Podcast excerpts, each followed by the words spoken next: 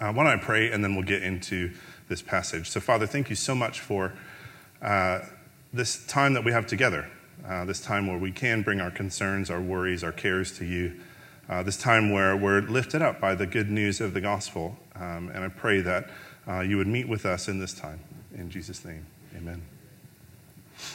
Um, some of you know this about me. I've talked about this before in sermons. And what I'm about to tell you is something that the mean people among you might weaponize against me. And I'm just telling you this, I'm being very vulnerable here, okay? So you, it will not be funny to weaponize this against me, okay?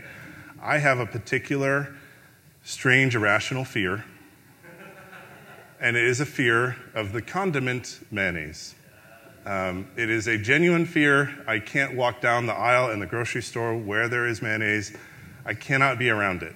Uh, so much so that um, uh, maybe almost a year ago, I was having lunch with somebody, uh, a new friend that I just met, um, and he's a professional counselor. And so he deals with people that have issues like this all the time. And so we were having lunch just up the street over here on Glendale Boulevard, and I ordered my lunch, and I'm, i must have talked to the waitress long enough that um, she walks away, and I'd ordered my sandwich, and I probably was asking lots of questions about what comes on it and making lots of statements about what I didn't want on the sandwich and what she needed to make sure wasn't on there.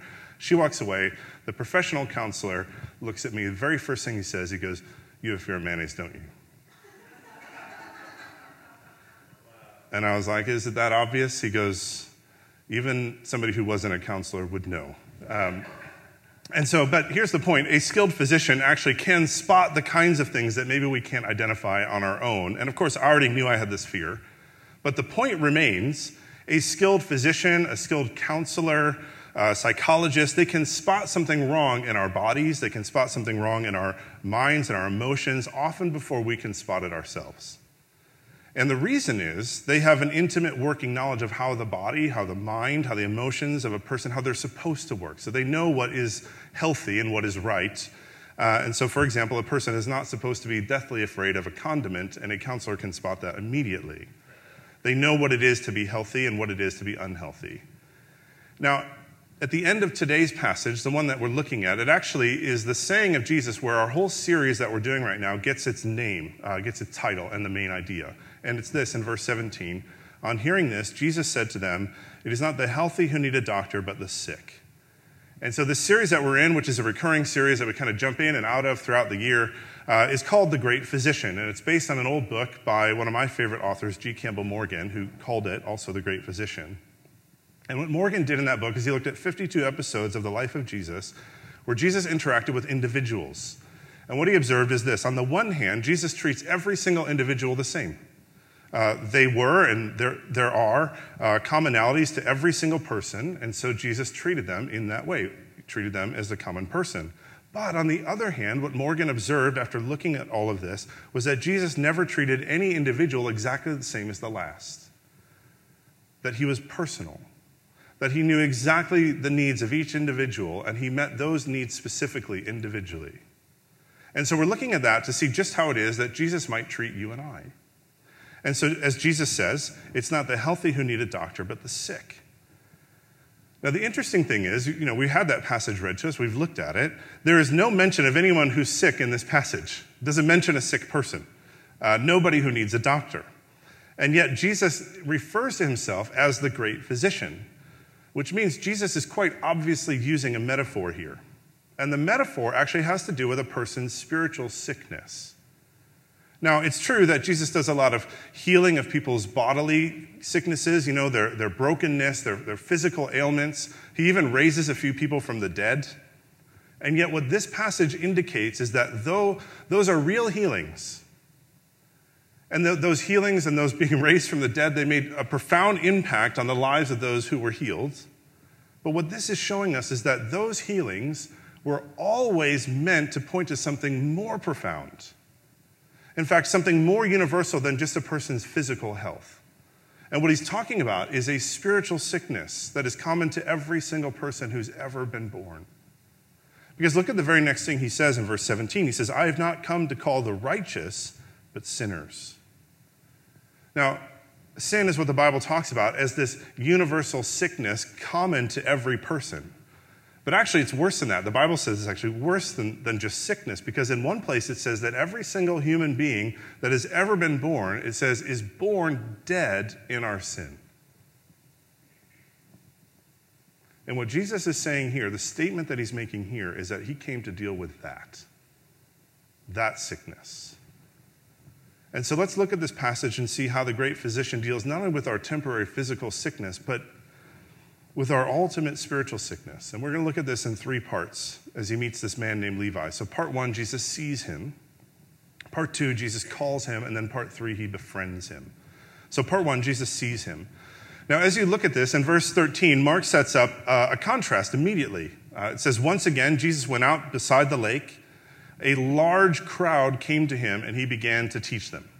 And so, what we're talking about is a crowd, a large crowd, probably dozens, maybe hundreds of people all coming to Jesus. They're drawn to him, they're gathering around Jesus, they're all making their way to be near him. And so, these are the people that you could say, these are the religious seekers these are the people that are wanting in one way or another to get closer to God, to know God better, to follow Him more closely. These are people that want to get close to God. And as this is going on, in the, the main sweep of, of the way that Mark is telling the life of Jesus, uh, what you've seen up to this point is that Jesus is on the lookout for a few followers that he's going to call to be his close followers, his 12 disciples. And so he's already called some of them. And so as you're reading this and this crowd comes, you might begin to think, okay, out of this crowd, he's going to find some. You know, he, he's going to find somebody. And so Mark is setting up for us this, this contrast that there is a crowd of great candidates, amazing people who could become his, one of his 12 disciples, people that are seeking after God, people wanting to get close to Jesus. And so Jesus has the pick of the crowd. You know, the religious, spiritual seekers. He, he could center in on any one of the individuals in the crowd and yet, notice the contrast that Mark sets up. He focuses, Jesus focuses not on someone in the crowd, but somebody outside the crowd. He sees, well, it says, verse 14, that, that he saw, verse 14, as he walked along, he saw Levi, son of Alphaeus, sitting at the tax collector's booth. And just in that one sentence, that one really short sentence, Mark indicates two things uh, and just that one sentence I would suggest from our point of view that Levi is the least likely candidate in the whole story to become one of the disciples. Number one, he's not part of the crowd, he's at work. He's, he's not seeking Jesus, he's at work. Number two, his work is that of a tax collector. Uh, and we'll get onto what that means later. But what this means is Jesus sees something in Levi that nobody else sees. He sees something in Levi that nobody else sees. Um, I think I've talked about this before too, but as I was, I grew up in the Chicagoland area during the Chicago Bulls dynasty, um, six championships. Sorry, Lakers fans. I think you have more, but whatever. We had Michael Jordan. And uh, as we're growing up in that era, uh, every kid my age was obsessed with basketball, every single one. And so seventh grade comes around, that's the first opportunity you have to join a basketball team. And so I try out, and uh, I barely make the team. In fact, I, I think it's one of those like they don't cut anybody, but they didn't tell us that because they're like, we're going to put out the list of who makes the team so everybody feels like they made it. But if you really read, you'd find out that nobody got cut. Anyway, I was a bench warmer on the B team. So you had the A team, and they're the good ones, and they went undefeated for like seventh and eighth grade. I was on the B team. We won two games in the entire two years that we existed as a B team, okay? And I came off the bench on that team. That's how bad I was. Freshman year rolls around. I'm like, okay, you know, I went to some basketball camps in the summer. Surely I've gotten better. I go, I try for the basketball team, made the B team, bench warmer on the B team freshman year. Sophomore year, I'm like, okay, you know, junior varsity team, last chance. If I don't make, because there's no B team, so if I don't make the junior varsity team, then that's my career is over. And so I go to tryouts, and I did, I thought fairly well actually, but I don't know. I was like, I'm slow and uh, not very good, and we're having this meeting at the end of tryouts. The, the head varsity coach brings everybody in, freshman all the way through senior, brings everybody into a classroom, and he's given that sort of Friday night lights, you know, you know, get you excited speech. And he's like, you know, some of you sophomores, you're going to be on the varsity team this year. And then he singles, right, singles me out. He goes, Ken, you're on the varsity team. And I, I like audible gasps in the room, people fainting, not understanding what's happening. I didn't, I was like, did, did I hear, did I hear I'm on the varsity team or did I hear I'm the varsity water boy? Like, which, which one is it? Like, but the point is, That coach saw something in me that nobody else saw. He saw something in me that even I didn't see. And this is the, something of what happens to Levi. Jesus sees something in Levi that no one, not even Levi himself, sees. In fact, over in Luke's account, uh, Luke tells this exact same story, uh, almost word for word, but he uses a different word to describe how Jesus sees him. In Luke chapter 5, verse 27, where it says Jesus saw Levi, he uses a different word. And the word there for saw is actually the word beheld. Jesus beheld him. And so that word in the ancient world actually meant to discern something. You know, and to discern something, that's to perceive it, that's to, to realize or to understand something about the nature of that thing. And so, in other words, Jesus discerned Levi. He understood him, he saw something in him. So, who is Levi? Well, Levi, we saw already, is a tax collector. And in ancient Israel, to be a tax collector is to be a traitor. It's to have turned your back on your own people, uh, to take their money, to give it to Rome, who's occupying you, who nobody in the nation wants occupying them. And in addition to that, it was common practice for tax collectors to sort of skim off the top, to overcharge on the taxes, give Rome what they're asking for, and then keep a little bit extra for yourself. And so, in this ancient world, a tax collector is, uh, is, is the worst of the worst. And in fact, within that culture, most of the, the Jews would look at them and say their standing before God is the same as that of a murderer, of a thief, and of a prostitute. That essentially what it meant was the tax collector had no standing before God. That if they stood before God, they stand condemned. And yet, look at this contrast that Mark is drawing out for us. Jesus leaves the crowd of spiritual seekers the crowd of people who were seeking him, the crowd of people who were the ideal candidates to be his disciples. And he sees, he beholds Levi. So remember what we're doing in the series. We're looking at Jesus' method with individuals. So, what does that tell us about Jesus? What's his method here? Well, it tells us that Jesus sees in the individual what no one else, maybe not even you, can see. Now, Levi's story is that he goes on to be an apostle. He actually becomes one of the authors of the New Testament. He wrote the book of Matthew. Jesus saw him as who he would be. And here's what I think that tells us that Jesus doesn't see you as you are today, he sees you as you will be. You know, Jesus lives out, God lives outside of time. And so he sees you as you will be. He sees you as a person full of compassion, full of wisdom, full of faith, a person full of the fruit of the Spirit, full of love and patience and kindness and goodness and gentleness and self control. But he also sees you, and he's, just as he saw Levi, he sees you, he does see you as you are today. He sees Levi as sick and needing a doctor, a sinner needing to be called. And so he sees you as both Martin Luther had a way of describing this, and he called it simultaneously uh, sinful and righteous. That God sees you both at the same time. And so this is part one. Jesus sees him, he beholds him. He sees you, he beholds you, he understands you. And he understands you're needing to be called. And so that's part two. Jesus calls him. So, verse 14, follow me, Jesus told him. And then Levi got up and followed him. Now, if you're like me, you read this story and you're like, wait a second, I'm sorry, what? he just gets up and follows him. And over in Luke's account, it actually stresses the idea that Levi gets up and it says he leaves everything and follows him. Now, remember, Levi's a tax collector. Does that mean he left some of that money behind in the booth? I have no idea, but it says he leaves everything and follows him. So Luke stresses that this is extraordinary.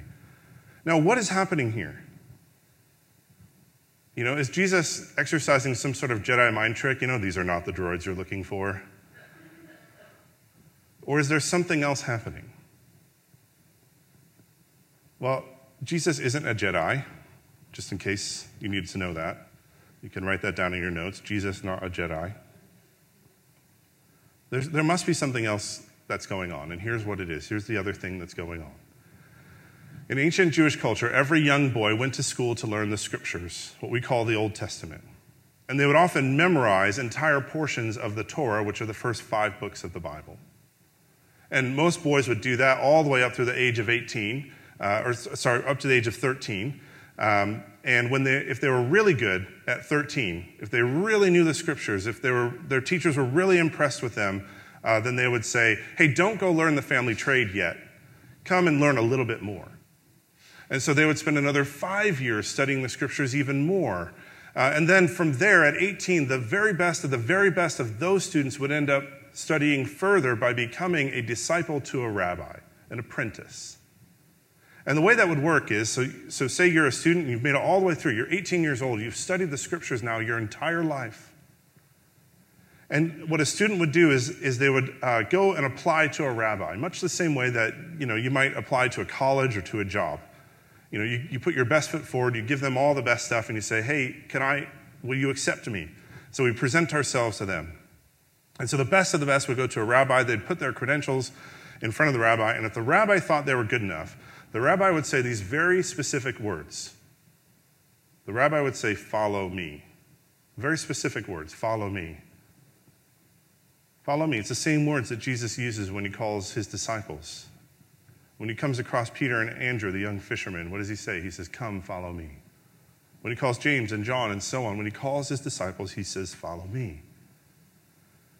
Now, there's a difference with Jesus, who by this time is clearly becoming a well known rabbi, the kind of teacher who draws a crowd of potential followers. So he's, he's well known at this point, at least in the region where he lives. And usually in this time, the student would seek out the rabbi, not the other way around. Rabbis didn't go out looking for students, students would come and apply to the rabbi. Uh, you might even assume that some in this crowd that are there are, on that day, they are students who want to follow Jesus. They want to present themselves to Jesus for him to say to them those words, Come and follow me. And yet, who does Jesus say it to? Who does he come to? He says, Follow me to Levi, a tax collector, a sinner, someone who's not in the crowd. And so, why does Levi get up, leave everything, and follow him? It's because in Levi's culture, where everyone, including him, by the way, would have spent years studying the Bible, maybe per- dreaming of becoming a rabbi one day, to be called by a rabbi, to be the rabbi's disciple, that is the most prestigious thing you can get in that time. It would be like Spielberg or Nolan coming to you and saying, Come be my assistant director. I'm going to teach you everything I know. You know, it's getting the acceptance letter from Stanford. Only in this case, you didn't seek them, they found you. And so, this is, I think, the reason that Levi is willing to get up and leave everything to follow him. It's not a Jedi mind trick, it's an honor, it's prestigious. But I want you to notice something about this calling that Levi receives, because the calling actually gives him a brand new identity. And that identity works itself out in two different ways, uh, two vocations, you might call it. Calling is just another word for vocation, um, it's a purpose in life. And we see this calling, this vocation, this identity emerge through a new name. Now remember, there's three actual parallel accounts to this story. Uh, it's told almost word for word in all three accounts in, in the book of Matthew, the book of Mark, and the book of Luke. Uh, it's almost word for word in those three accounts. Uh, both Mark and Luke call him Levi. Why do they do that? Because that's his name. Pretty obvious. But over in Matthew, look at this. Exact same story, told almost word for word, but this time it's actually autobiographical. Because both Mark and Luke call him Levi. But look at Matthew chapter 9, verse 9. We can put that one on the screen. Um, and remember, we're talking about the same man in all three stories. As Jesus went on from there, he saw a man named Matthew sitting at the tax collector's booth. Now, I think this is extraordinary because Matthew's writing this at the end of his life, and actually, what he's telling you is that his, he sees his identity working itself all the way back to when Jesus called him. So, Levi is given this new name. And we don't know exactly when it happens, but we assume the name was given to him by Jesus, much the same way he renamed Simon to become Peter James and John, the sons of thunder. Uh, the names that Jesus gave were given in order to give that person a new identity, a new understanding of who they are.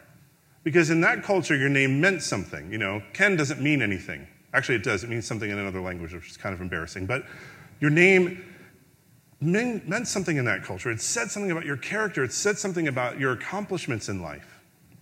And so last week, when I was in Montana trying to catch fish, which again, I caught none, not one fish, um, I did one day go to the site of the Battle of Little Bighorn. Do you remember that from history class when you're in elementary school? Custer's Last Stand.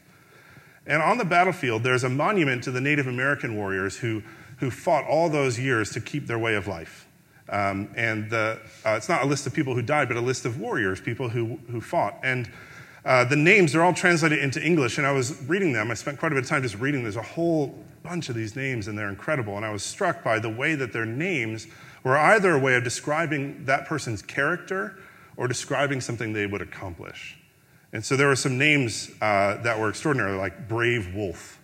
That's a great name, Brave Wolf. Uh, or Walks with the Stars. You know, that's quite a lofty name, isn't it? Wouldn't you like to be called Walks with the Stars? Uh, or hunts the enemy. That's a good name. You, you want to be friends with hunts the enemy, not enemies with hunts the enemy. However, as you read it, you could tell that uh, these people had quite the sense of humor as well. And so there were some names that weren't so flattering. Uh, some like, uh, these are some of my favorite noisy walking. That's a good one. Uh, hunts the enemy does not get along with noisy walking, they don't do things together. Uh, identify with this one, afraid of eagles. You know, I can imagine an eagle. We actually saw there was an eagle like soaring above us while we ate lunch one day, and you can imagine afraid of eagles like ducking behind a bush as that happens. Um, this one, not so great, looks like a dog. Uh, I think you get this one immediately skunk guts. And then, actually, my favorite, my favorite of all of them, uh, was long name long name because he must have had so many character qualities or so many things that they just got tired of saying them all. So they're like, Your name now is just long name. I love, love it. well, in much the same way, Levi is renamed something that speaks to his character. And so Matthew is his new name, and that name actually means the gift of God or somebody who gives God. And here's what I think his name was meant to signify it's a total uh, 180 degree turn on his, from his old identity to his new one. Because think about what his job was. What did he do? He was a tax collector. What did he do in his job? All he did was take. All he did was take from people. He took and he took and he took and he took. He was not a giver, he was a taker. His entire life was centered around taking, but now he has a new identity, and now he is called Matthew, the gift of God, or the giver of God. And he eventually becomes God's biographer, giving the world the story of the life of Jesus. And we actually see him, and we'll talk about this in a minute, but he immediately begins to live out this new identity because what does he do? He immediately invites all of his friends to his house. He gives them a meal, he gives them an introduction to Jesus. Now, again, we don't know exactly when Jesus gives him this name, but it was sometime between what we're reading in Mark chapter 2 and Mark chapter 3. Uh, in Mark chapter 3, Jesus formally calls 12 of these followers to be his closest disciples. Uh, you can look at that. Um, Mark chapter 3, he, he, actually gives the names of all 12 disciples. And over there, uh, remember, Mark has just called him Levi in chapter 2. Now he calls him Matthew. Now, what specifically is this new identity? This identity that works itself out in two vocations. Well, look at Mark chapter 3. We can put this on the screen. If you still have it open, it's probably just a page over. Mark chapter 3, verse 13. Jesus went up on a mountainside and called to him those he wanted, and they came to him. And then verse 14, he appointed 12 that they might be with him and that he might send them out to preach and to have authority to drive out demons. Now, did you see the vocation emerging from that? You see this two part vocation. It says he called and appointed the 12 that they might do two things. Number one, that they would be with him. Number two, that he would send them out. And as they go out, gonna, there's two things. They're going to preach and they're going to cast out demons. Essentially, what that's getting at is he's sending them out in order to bring people back to him. Now, if you want to know what it is to follow Jesus, if you want to know what it is to be a disciple of Jesus, it's, it's these two things to be with him and to be sent out in order to bring others back to Jesus. That is as simple as it can be put. What is a disciple? Someone who is with him, someone who is sent out to bring people back to him. Now, let me just put a little bit of flesh on that. because we actually talk about these two vocations, these two callings, these two purposes in life. We talk about that around here all the time. We just use a little bit different language. Uh, but you hear it every Sunday, you hear it in every prayer meeting, you hear it in every Bible study around here, you hear it all the time. And I'm going to say it again, and you're probably going to roll your eyes because we've said it so much, but here's why we say it so much. Because this is what it is to be a disciple it's up, down, up, and out. We talk about them as four postures of worship, four postures of renewal. It's, it really is just the pattern of what it looks like to grow as a Christian, that you'd walk through those four postures over and over and over again. And so we look up to worship Christ. We look down to confess and to bring our needs and our concerns before God. We're then lifted up as we uh, receive the truth of the gospel, and then we're sent out to live in light of that and to invite others in. Up, down, up, and out. Now, let's just put that framework within the summary that Mark gives us of what it means to follow Jesus. First, to be with Jesus. That's number one. We live out that calling, that vocation, as we do the first three up, down, and up. And then to be sent out, that's the fourth one, it's out. And so, what does it look like to follow Jesus? It's to be with him and to be sent out to bring others back to him. To be with him is to look up, to worship, to look down, to bring your confession, your concerns, your worries to him, to be lifted up by the truth of the gospel. That's what it is to be with him and then to be sent out to bring others back in. That's just to take what you have gained from Jesus and bring it to others. And this is what Jesus calls Levi to when he says, Follow me. And this is what he's called each and every one of us when he says to you and I, Follow me. To be with him and to be sent out. Now, in our next point, we actually see Levi uh, immediately living out this vocation. Immediately, because he invites all of his friends, all the other tax collectors and sinners, he invites them over to his house for a meal. And so that's part two. Jesus calls him. But then lastly, part three, Jesus befriends him. And we see this down in verse 15. It says, While Jesus was having dinner at Levi's house, many tax collectors and sinners were eating with him and his disciples, for there were many who followed him. So follow the thread here. We've gone from Jesus teaching the crowds to walking past Levi's tax collection booth, and now we're in a third location. We're at Levi's house for a meal. And in the ancient world, and I actually don't think it's changed very much today, in the ancient world, to be invited into someone's home for the evening meal, you know, the main meal of the day, is to be invited right into the very center of that person's life. Right in the center of family life, right in the center of that person's life. You're in their home, you're in the place where they live. And so everything in those days actually revolved around the, the evening meal. Now, I remember very distinctly my last uh, week or two on campus uh, when I was finishing up uh, my undergraduate at Bible College. And I remember feeling these mixed emotions of, yay, I'm, I'm almost done. A couple weeks left, a few exams, a paper to turn in. This is great. I'm going out to live my life. But then also uh, an emotion of sadness, uh, an emotion of loss, because I knew that I'd be leaving my friends. And I realized actually the thing that I would miss the most was not the lectures in the classroom, uh, not the uh, times you know hanging out uh, in the gym um, playing basketball, not the times around the city of Chicago, this amazing city that you could. I wasn't. That's not what I was going to miss. I was going to miss the meals in the dining hall, not the food, not the food, certainly not the food, but the conversations with my friends. And when I reflect back on it, it wasn't those chapel services or lectures or books that I read or papers that I wrote or experiences that I had that shaped me over those four years. What shaped me the most was three meals a day in the dining hall with the same people over and over and over again, sharing life, talking about what we're learning, talking about what we're experiencing, challenging each other, encouraging each other. That sitting over those bland and poorly cooked meals uh, is actually what shaped me into who I am today. And so to eat together like that, every meal for nine months out of the year, for four years, that was to be invited into and to invite others into the very center of your life. And there is, I think, a profound truth that who you eat, sorry, who you eat with, not who you eat. If you're eating people, there's a different problem. A profound truth that who you eat with, this is why grammar is important The people with whom you eat are who you become like. The people with whom you eat, those are the people who you become like. Why is that? It's because meals are relational. They, they bring the barriers down, they're intimate. You know, they're intimate because think about this as you eat together, you're putting food and you're putting something into your body. Food and drink are going into your body. And you're using all your senses in a way that you don't use them in other ways. You know, you don't use all your senses in a business meeting.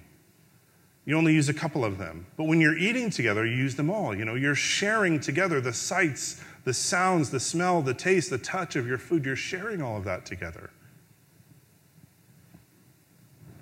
And this is what's so shocking about this part of the passage, because you'll see in verse 16 it says this When the teachers of the law, who were Pharisees, saw him eating with the sinners and tax collectors, they asked his disciples, Why does he eat with tax collectors and sinners? And effectively, what they're saying is, Why does he come into contact with people who will contaminate him? You know, we, we have some understanding of this. I think you talked a little bit about this last week, but during COVID, we all got used to this idea that if you came into contact with an infected person, you would get contaminated too. And if you found out that you were infected, you had to quarantine yourself so you didn't contaminate others. So we have this understanding that coming into contact with somebody who's infected is a bad thing. Well, the Pharisees, the people who are complaining about Jesus doing this, they also believe that that happened to somebody morally. That if you came into contact with tax collectors and sinners, if you ate with them, if you entered into the center of their lives and they into the center of your life, you become like the people who you invite. So you would become contaminated. You also become a sinner. And actually, if you think about it, the Pharisees have a point. They're not wrong. They're not wrong because you do become like the people with whom you eat you do become like the people that you en- invite into the center of your life. You do become like the people who you enter in the center of their life. But Jesus is different.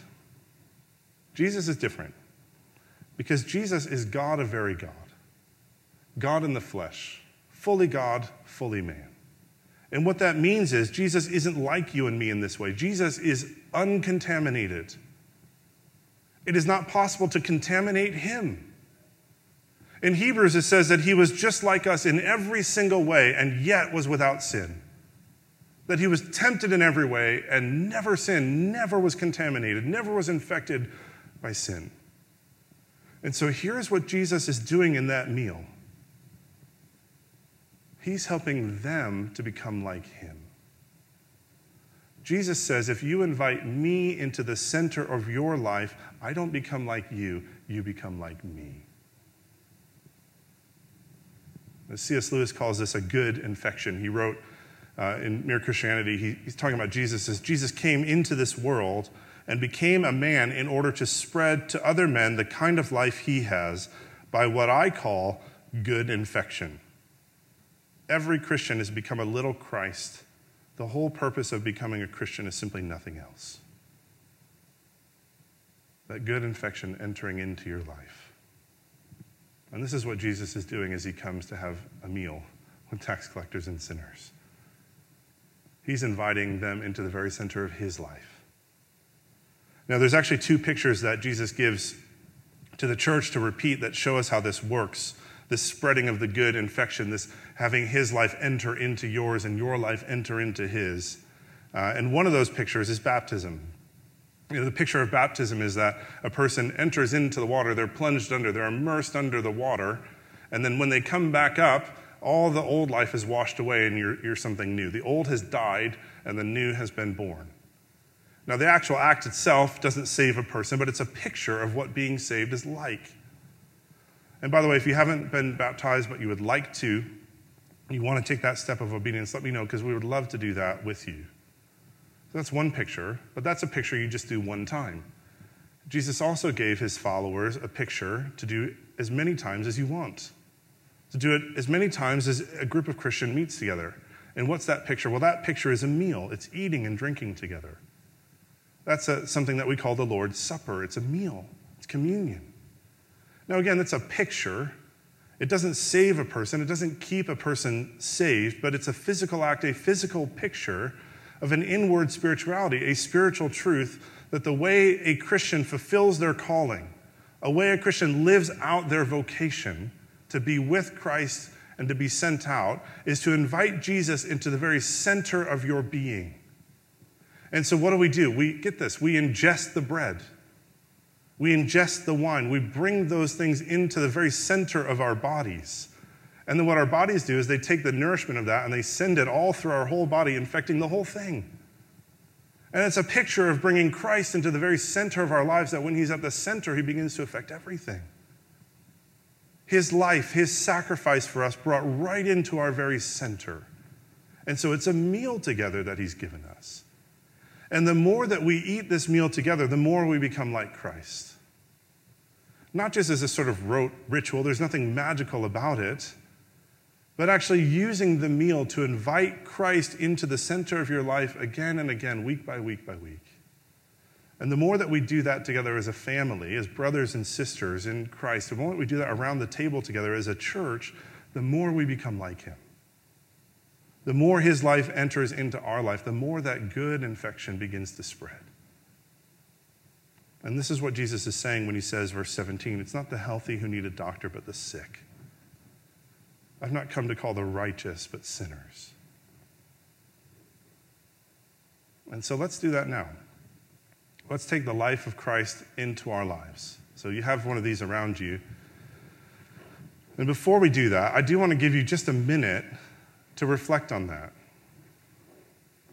I want to give you just a minute. We'll have a minute just of quiet where you can invite Christ in. Invite him into the areas of your life that maybe you've been keeping from him. There might be places in your life, corners of your life, that you've invited Jesus into others, but not that one. And maybe take this time to invite him in to that space. Or perhaps it's inviting him into your life for the very first time, acknowledging for the first time that you're a sinner.